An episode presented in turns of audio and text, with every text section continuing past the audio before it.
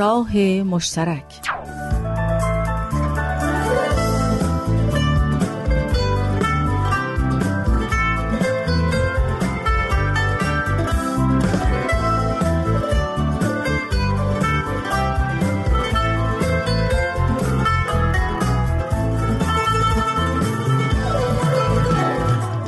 درود به شما شنوندگان رادیو پیام دوست و به خصوص این برنامه راه مشترک.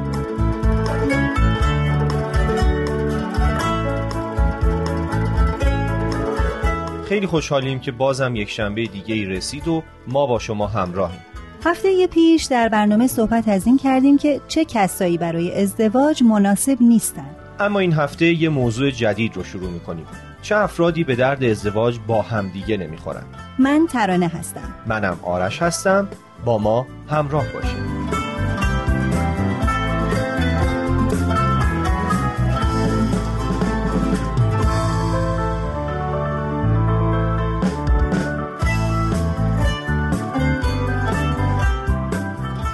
خانم ارفانی عزیز خوش اومدید ممنونم ترانه جان. خوشحالم که باز هم شما رو می‌بینم. مرسی ما هم همینطور. خانم ارفانی خیلی وقتا بین دوستا و فامیلا پیش میاد که دیدیم دو نفر از هر لحاظ عالیان رفتارشون اخلاقشون چه می‌دونم به قول معروف آخرشن. اما بعد که میان و با هم ازدواج می‌کنن یهو می‌بینین که حتی یه سال هم نمی‌تونن همدیگه رو تحمل کنن. آخرش هم از همدیگه جدا میشن. بله خیلی وقتا این مسئله و این اتفاق پیش میاد و خیلی هم متاسفانه بیشتر شده. خب این یعنی اینکه این دوتا به درد هم نمی‌خورن؟ مگه میشه وقتی دو نفر خوبن به درد هم نخورن؟ چرا نمیشه؟ خیلی وقتا این مسئله پیش میاد. ببینین یه مسئله رو نباید ما فراموش بکنیم و اونم اینه که وقتی دو نفر از هم جدا میشن این نیستش که یکی آدم خوب است و یکی آدم بده. به هر حال در جریان جدایی معمولا دو طرف مقصرن. اما شاید درصدش با هم فرق کنه. یعنی بار قصور و کوتاهی از طرف مثلا خانم بیشتر باشه یا بعضی وقتا از طرف آقا. آره این حرف رو من خیلی قبول دارم. چجوری میشه فهمید که دو نفر به دردم نمی‌خورن؟ من می‌دونم یکی از دلایلی که دو نفر نباید با هم ازدواج کنن تفاوت سنی زیاد دختر و پسره. یا تفاوت فرهنگی؟ کاملا درسته. یکی از مسائلی که دخترها و پسرای ما باید بهش توجه بکنن همین تفاوت سنی بالاست. به خصوص در سنین پایین. ببخشید تفاوت سنی بالا به خصوص در سنین پایین؟ آره ترانه. و فرض کن مثلا یه دختر خانم 20 ساله بره با یه آقای 35 ساله ازدواج کنه. این خیلی بدتر از اینه که یک خانم چهل ساله بره و بخواد با یه آقای 55 ساله ازدواج کنه. مشکلات اون زوج جوانتر خیلی بیشتر از اون مشکلات زوج مسنتر خواهد بود. آره دیگه خداییش وقتی یه نفر 35 سالشه نمی‌تونه پا به پای یه جوون 20 ساله جوونی کنه. حالا ببین آرش جان جوونی به کنار. کسی که 35 سالشه دیگه خیلی کمتر تحمل بی تجربگی ها و کندی های مهارت های اون جوون 20 ساله رو داره. همین میشه نقطه شروع مشکلات و این باعث میشه که با همسرش به عنوان یک کودک برخورد بکنه و به دام ارتباط والد و کودک بیفته. یعنی دائما بکن نکن میگه و فکر می‌کنه که همسر بسیار بسیار کم تجربه است و حالت کودکانه نسبت به اون داره و خود همین مسئله باعث میشه که همسر به طرف همسر دیگه یعنی اون جوون به اون همسر بزرگتر یا اون کسی که سنش بالاتره گارد بگیره و بگو مگوهایی که هیچ وقت تمامی نداره شروع میشه و همطور تداوم پیدا می‌کنه.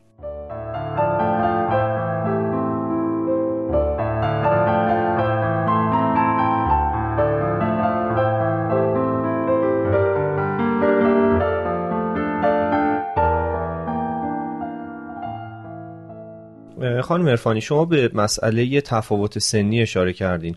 حالا یه بحث دیگه هم توی تفاوت سنی هست وقتی که سن پسر از سن دختر کمتره. راستش در جوامع مختلف این مسئله شکلهای مختلفی داره. اما به طور معمول آن چیزی که آمار و تحقیقات نشون میده اینه که اگر فاصله سنی بین دختر و پسر بین سه تا هفت سال باشه این شرایط مطلوبیه.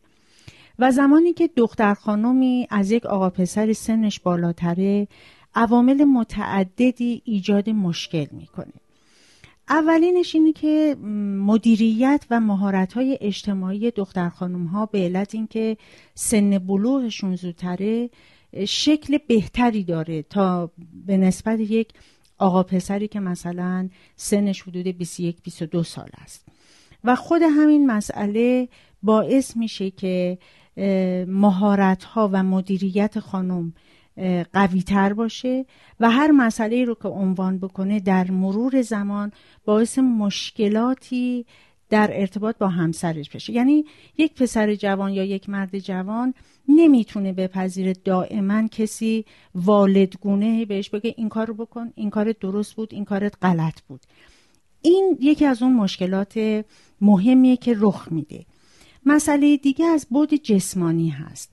محققا میگن در چند سال بعد از ازدواجشون تصمیم می‌گیرن که بچه دار بشن به علت شرایط خاصی که به خانم ها آرز میشه یه حالت شکستگی ایجاد میشه. و در سنوات بعد یک حالت تفاوتی از ساختار جسمانی و از صورت و چهره بین خانم و آقا پیش میاد. و حتی اگر اطرافیان چیزی نگن همسر یعنی آقا حتی مسئله رو مطرح نکنه خود خانم متوجه این جریان میشه. و این باعث میشه که اعتماد به نفسش کمتر بشه. و این چهره یک مقدار بالاتر از اون حد سنی بین خودش و همسرش اعتماد به نفسش رو پایین میاره.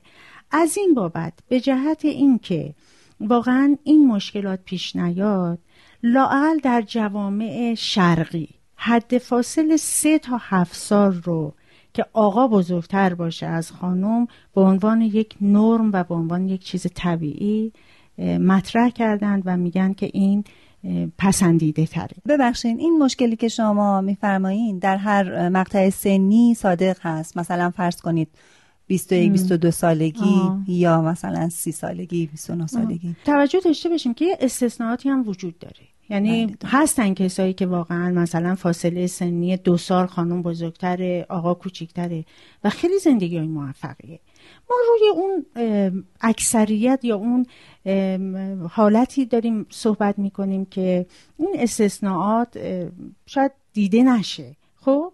در اون وضعیت و در اون حالت انعطاف آدم ها در سنین پایین به مراتب بیشتره.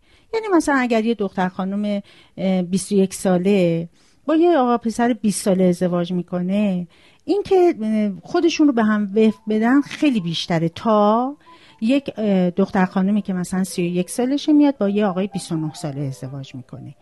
اینجا خیلی از مسائل و مشکلات پیش میاد. در سنین پایین کمتره. اینه که بله سن هم شرط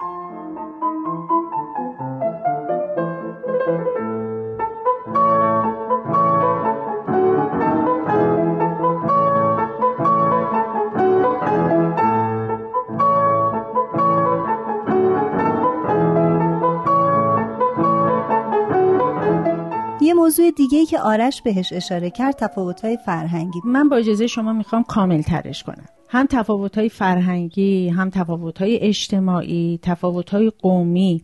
اگه یادتون باشه در هفته پیش گفتیم که زوجایی که بیشتر به هم شبیهند یا نقاط مشترک بیشتری دارن از تفاهم و زندگی بهتری برخوردارن. بله کاملا. و این دقیقا همینه. ولی نمیشه خانم ارفانی دو نفر در تمام مسائل با هم تفاهم داشته باشن. نه نه نه اشتباه نکن آرش. من نگفتم تفاهم داشته باشن. من گفتم نقاط مشترک. این نقاط مشترک یعنی چی؟ یعنی اینکه مثلا فلان خانم دکتر نباید بره با یه آقایی که به زور سیکلشو گرفته ازدواج کنه یا برعکس. بله.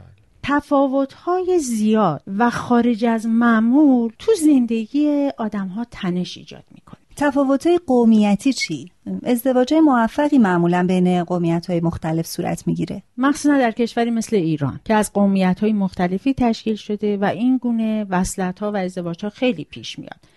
اما باید توجه بکنیم که هرچه شباهت های قومی دو خانواده بیشتر باشه در آینده دو طرف مشکلات کمتری دارن. البته خانم ارفانی فکر می‌کنم مهم احترام متقابله. درسته؟ اینکه دو طرف ارزش های همدیگر رو بشناسن و بهش احترام بذارن. بله این دقیقا همون زمانیه که زن و مرد تو زندگی می‌تونن موفق باشن. و بر اینکه دو طرف همدیگر رو درک کنن باید قبل از ازدواج این شناخت حاصل شده باشه. نه اینکه وقتی ازدواج کردن و رفتن زیر یه سقف تازه شروع کنن به شناختن همدیگه و بعدم احترام گذاشتن به اونا.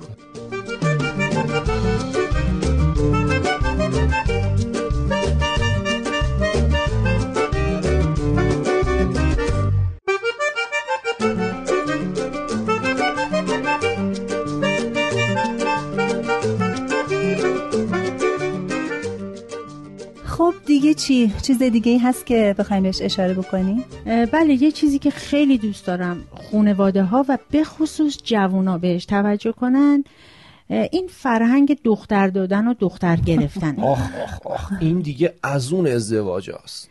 آره اینجور ازدواجا باعث پیچیده شدن ارتباط ها میشه مثلا در خیلی از فرهنگ ها دو تا خواهر میان با دو تا برادر ازدواج می‌کنن یا مثلا اعضای درجه یک یک خانواده با اعضای درجه دو خانوادهشون ازدواج کنن. یا مثلا یه خواهر و برادر با بچه های اموشون ازدواج کنن. یا این که مثلا یه دختر میدن و یه دختر از اون خانواده می‌گیرن. اینا همه باعث مشکلات عدیده و پیچیده ای میشه خانم ارفانی شما اشاره کردیم به پیچیده شدن مسائل و ارتباط ها میشه یکم توضیح بدین در مورد این مسئله؟ تران جون بذار یه مثال بزنم. ازدواج های ضربدری مثلا یه خواهر و برادر با یه خواهر برادر دیگه ازدواج می‌کنن. بله، تو زندگی ما شرقی ها روابط خانوادگی خیلی پیچیده است. ما شرقی ها خیلی نمی‌تونیم زندگی رو از خانواده هامون جدا بکنیم. حالا این وسط کافیه که رابطه یکی از این دوتا زوجی که گفتم خراب بشه. قضاوت ها شروع میشه. جپگیری ها شروع میشه. خواهر و برادر طرف همدیگر رو می‌گیرن. بعد به راحتی هرچه تمومتر باعث میشه که این دوتا زندگی از هم بپاشه. من فکر می‌کنم جوونا سعی کنن از این نوع ازدواج ها واقعا پرهیز کنن یا حداقل خیلی با احتیاط و با دقت زیادی زیر بار یک چنین ازدواج هایی برن بازم تاکید می‌کنم. اصلا اگر یک چنین وصلت های صورت نگیره خیلی خیلی به دلایل متعدد مناسبتر و بهتر کاملا درست.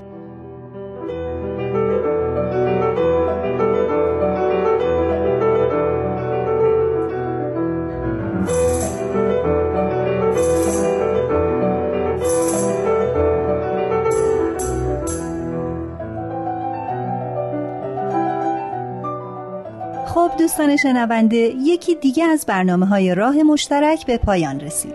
ما به شدت امیدواریم که این برنامه بتونه به شما خانواده های عزیز یا شما جوانایی در شرف ازدواج کمک کنه تا بتونین آگاهانه انتخاب کنیم این برنامه هنوز ادامه داره. موضوعات مختلف و زیادی مونده که هنوز باید به اونا بپردازیم. پس هفته های آینده هم با ما همراه باشین. من ترانه هستم. من هم آرش هستم. شاد باشین و خدا نگهدار. خدا حافظ